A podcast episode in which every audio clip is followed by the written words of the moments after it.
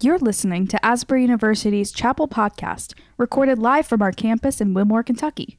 Asbury's Chapel Service hosts speakers from around the world to inspire academic excellence and spiritual vitality.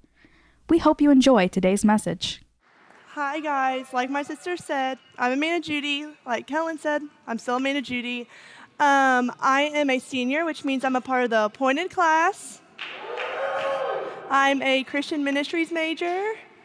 Oh, yeah. And I'm a proud member of Eddie B. Thank you, Hannah. and a little bit more about me. I actually studied abroad last semester in Australia, and there I met some amazing people. I met three great girls who I'm still friends with today, and but we were on a mission to find good Mexican food. And if you've ever been outside of America, it's kind of hard to find good enough Mexican food unless you go to Mexico, of course. So we looked place to place. We went to a couple places and we found a place that was doable.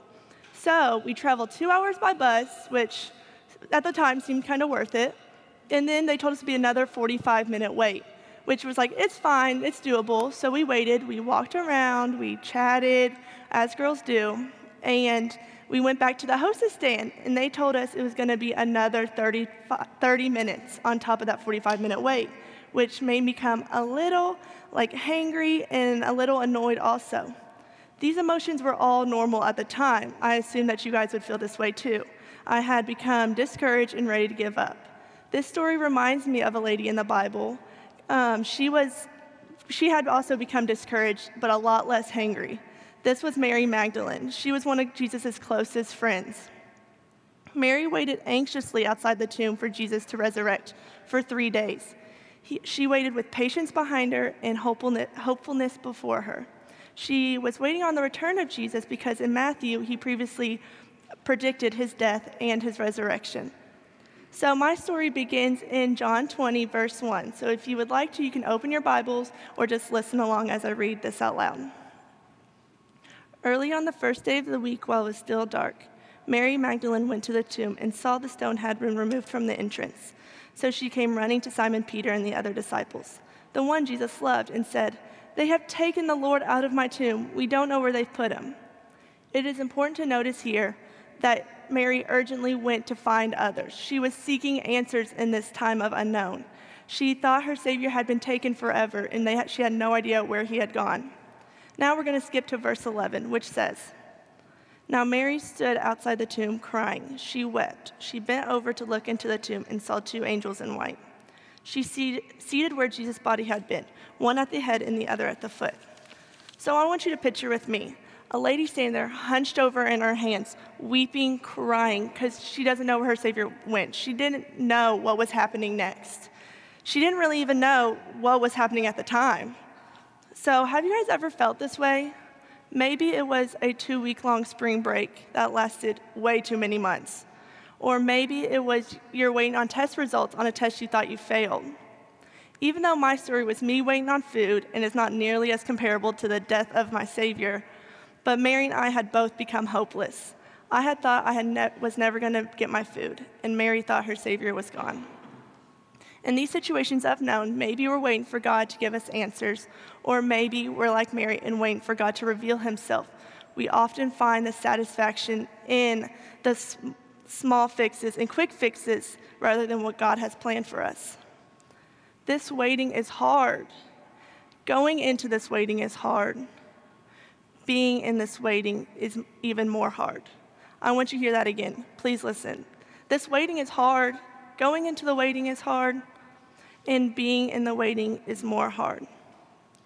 I know for a lot of us, having to quarantine at home was very unexpected. You were with your family for longer than you could ever imagine, and I know this was true for me.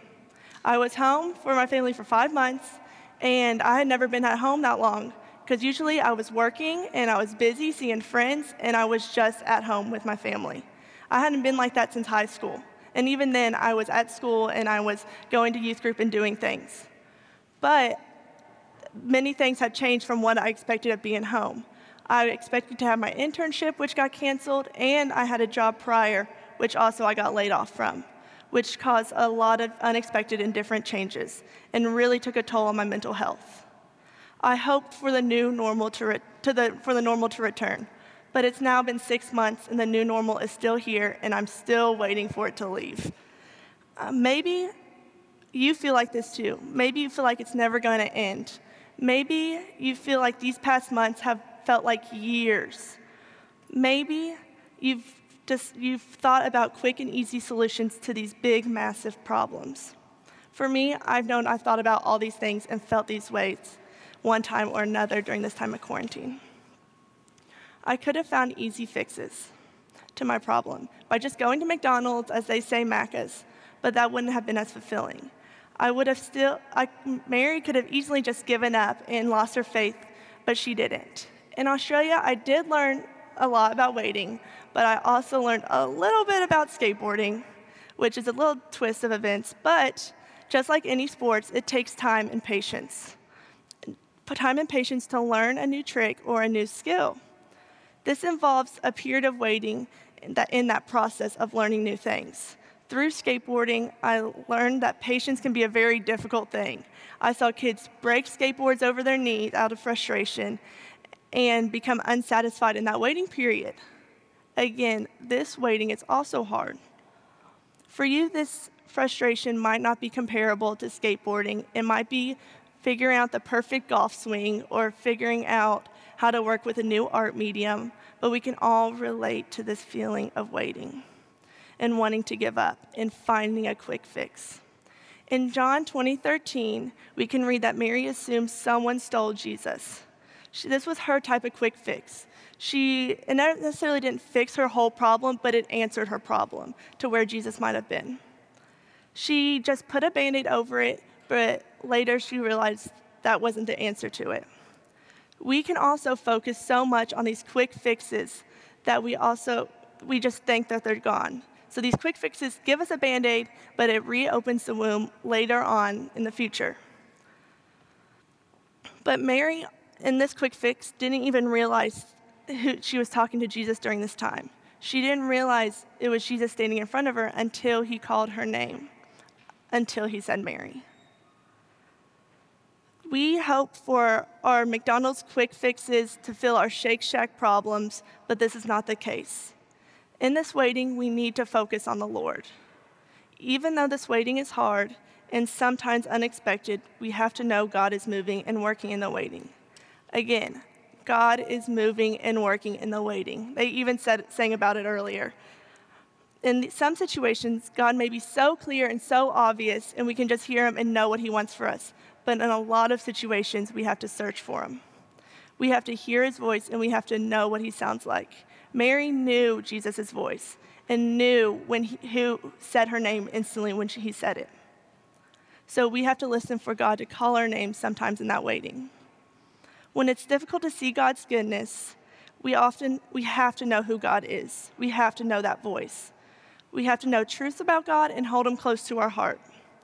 We have to know God is with us, God will provide for us, and most importantly, that God loves us. As we remind ourselves who, of who God is, don't forget who God created us to be in this wait. And so, will you please bow your heads and pray for me? Lord, I just thank you so much for this opportunity and for open ears and open hearts.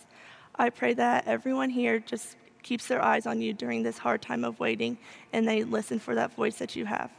Um, in Jesus' name I pray. Amen.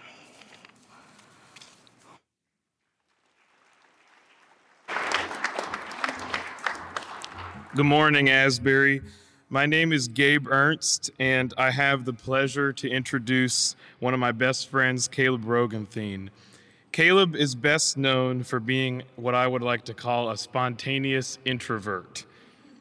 And I don't know if that's a phrase that's out there, but that's what I made up to call him. And so, in my experience as one of his close friends, he would never hesitate to come in my room late at night and ask me, Do you want to go to Taco Bell?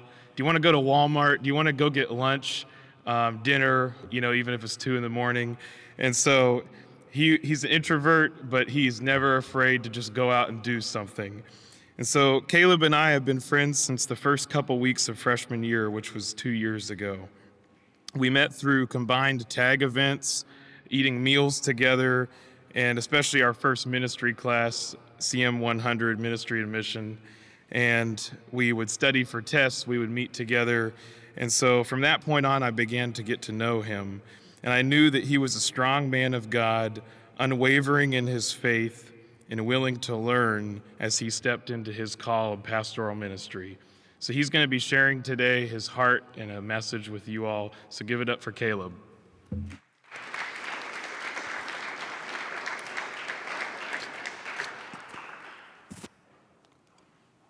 Well, thank you, Gabe. That was very sweet. I appreciate it. Um, so, just wanted to give a quick shout out here. Um, could I get a quick shout out to the men of Moose Hall, if there are any in this room? Hey, there we go. and a quick shout out to the faithful class as well. Woo! Awesome, awesome. Okay, so being at the age we are, I'm sure we've all waited for something. Whether it's something small, like the line in the caf to move so we can get our food and leave the caf as quick as possible, or that red light to turn green light in, in that one intersection. Or it's something really big, like our passport to come in so that we can go and travel different countries. Or for some of us, it's getting those grad school acceptance letters in. Whether you want to admit it or not, you've, you've waited for something. And the time I specifically uh, remember waiting for something really big was just very recently over quarantine. See, during quarantine, I was looking for a job, and I'm sure many of you were as well. Um, but the reason I was looking for a job was because I did not want to go back to the farm that I had worked at for eight years. And if you know anything about farming, it's hard work. You're outside, you're sweating. It's, it's a lot. It's, it's good work, but it's, it's hard work. So I had applied to multiple places uh, Walmart, Target, Giant Eagle. Giant Eagle is kind of like Kroger around here, for those of you who don't know. And as I sat there and I waited for those applications to be accepted or denied, I began to seriously, seriously think, you know, what was wrong? Like, why, why are they taking so long? Like some of them took a week to respond, others took like a month or so to respond. Like I think Walmart took a month and a half to respond. Walmart, of all places, took a month and a half to respond to me. Crazy.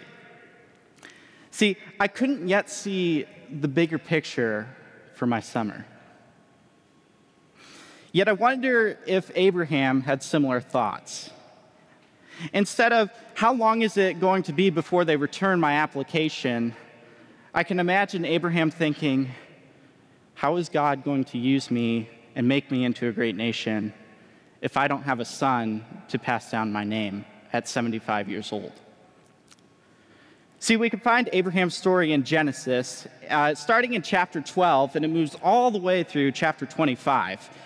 I mean, for those of you not keeping score at home, that's one fifth of the book of Genesis. 20% of the book of Genesis is dedicated to Abraham's story. Now, trust me, I'm not going to go through 20% of the book of Genesis today, but it's frankly too much in 10 minutes. But I do want to point out some things in Abraham's story that show him waiting and listening to God, even in the unknown. See, we can see God call Abraham in chapter 12 uh, initially. And Genesis 12, 1 through 5 reads as follows Now the Lord said to Abram, Go from your country and your kindred and your father's house to the land that I will show you. I will make of you a great nation, and I will bless you, and make your name great, so that you will be a blessing. I will bless those who bless you, and the one who curses you, I will also curse. And in you, all the families of the earth shall be blessed. So Abram went, as the Lord had told him, and Lot went with him. Abram was 75 years old when he departed from Haran. Abram took his wife Sarai and his brother son Lot and all the possessions that they had gathered, and the persons whom they had acquired in Haran, and they set forth to go to the land of Canaan. Now, to put some context behind why I would say Abraham was questioning how God was going to make him a great nation, in the ancient Near East culture, inheritance is a big thing. So when you die, all of your possessions, your name, money, goats, cows, slaves, whatever you own gets passed down to your son or daughter. See, Israelite law only recognized that the son should, the firstborn son actually, should receive all of the inheritance. But since Abram has no son, he has no one to pass down his name. See, it would actually go to his, his brothers, his, all his possessions and stuff. And we can find them listed in, in chapter 11. So he, he at least has some family. But he wants to keep his legacy and to make his name great. I mean, surely none of us think that way today. Um, I know none of you think about how great your Twitter page is and how many followers and reactions to your tweets we all have, or how many people recognize us on campus. I know no one thinks about that around here. Um, but, anyways, see, the thing with Abraham is that he just doesn't sit down and wait when God tells him that he will be a great nation. He gets up and goes and does what God tells him to do. See, the text says that Abram went, and there's nothing really in there that can say, oh, Abram questioned himself before he went. No, he went. Quite, it, we could probably theorize quite immediately, Abraham just got up and left. He leaves his home country, everything that he's gathered here in Haran. He's, you know, his wife, his goats, cattle, whatever and he moves off into Canaan. and to quickly summarize Abram's story in its entirety, we can see him called by God, go through Egypt and interact with Pharaoh himself. God tells him he will have, have a son, and he and Sarah both laugh. You know, there's no way a 75 year old man and a 65 year old woman are going to have a son in that day and age. We don't see it now, and certainly it's not a thing back then. We even see God create the covenant of circumcision with Abram, which allows his name to be changed to Abraham. And this covenant allows people to be recognized if they were a Jew or not, or if they were in the covenant of God. See, and although we think of Abraham as some great faith figure who obeyed God and was faithful to God in everything that he did, and he certainly was, there are times when Abram just doesn't see the bigger picture that God lays out for him. See, Abram gets into those quick fixes like Amanda was just talking about to try and patch it real quick or to make our waiting period go quicker. See, we, we see Ab- Abraham slept, slept with his wife Sarah's slave, Hagar, and he ends up getting Hagar pregnant with the son Ishmael. See, but this wasn't the son Abraham was supposed to have that was promised by God. Abraham still had to actively wait by obeying God and continually do those menial tasks. And see, eventually we get to a point where we see Abraham blessed with a son, Isaac, a son to carry on his namesake, a son that will be used by God to help bring Jacob, Jacob to help bring Joseph, and so on and so forth until we get to David, and David eventually helps bring us Jesus. The, the whole redemptive story of the Bible is laid out by the faithfulness of Abraham. And it all started with him actively waiting and doing what God told him to do. See, like Abraham, we today cannot sit down and wait when God tells us to do something or is challenging us in different ways. I mean, Abraham at points is so obedient that he takes a whole army, 318 men to be exact, um, to go kill some guys so that he can go rescue Lot. I mean, it's incredible. But for us today, as we think about Abraham's story, while we might not take out an army or create a whole covenant of circumcision with God, we still need to recognize that there's a bigger picture that God is weaving behind the call or the messiness of life.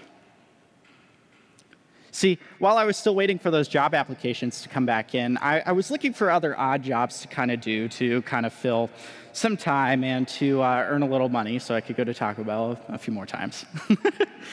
um, and what I ended up doing was I cleaned apartments. Um, and I'm talking like deep clean, y'all. Like hands, hands and knees on the floor, scrubbing. Uh, the kind of clean that your mom expects when you're having unexpected guests over and she tells you to like vacuum underneath your bed, even though you know those guests aren't going to go underneath your bed for any reason. Oh, I remember this one apartment. It, oh, it was, mm. they had left like empty, like food in the fridge and it was all moldy and stuff. It was nasty. Anyways, while I was doing that, I, I, eventually got a job offer for the summer. And I had worked in retail um, for about two months till I came back down here. And while I couldn't see what I was going to do for the summer initially, I was still active in my waiting on those applications. I didn't just apply to Target and that was it, or just apply to Walmart and that was it. I still looked around for things to do and places to apply. See, for, for us now, we may ask, where is God in these times of division, of race, of politics, church doctrine, even? But we know we must wait for Him, trust in Him, and obey His commands. See, we need to be like Abraham, who believed God and obeyed God in everything that he did. While we may not see the bigger picture, I'm sure Abraham did not see that having a son at 100 years old would eventually bring the birth of Jesus to redeem the world. God is still working. We can see him working in conversations we've been having on campus this, this semester and what it means to be unified in the body of Christ. While it may be messy, ugly, ignorant, hateful even at times, God's still working in each and every one of our hearts. So, the question is will you actively wait for God by obeying Him while He paints this bigger picture?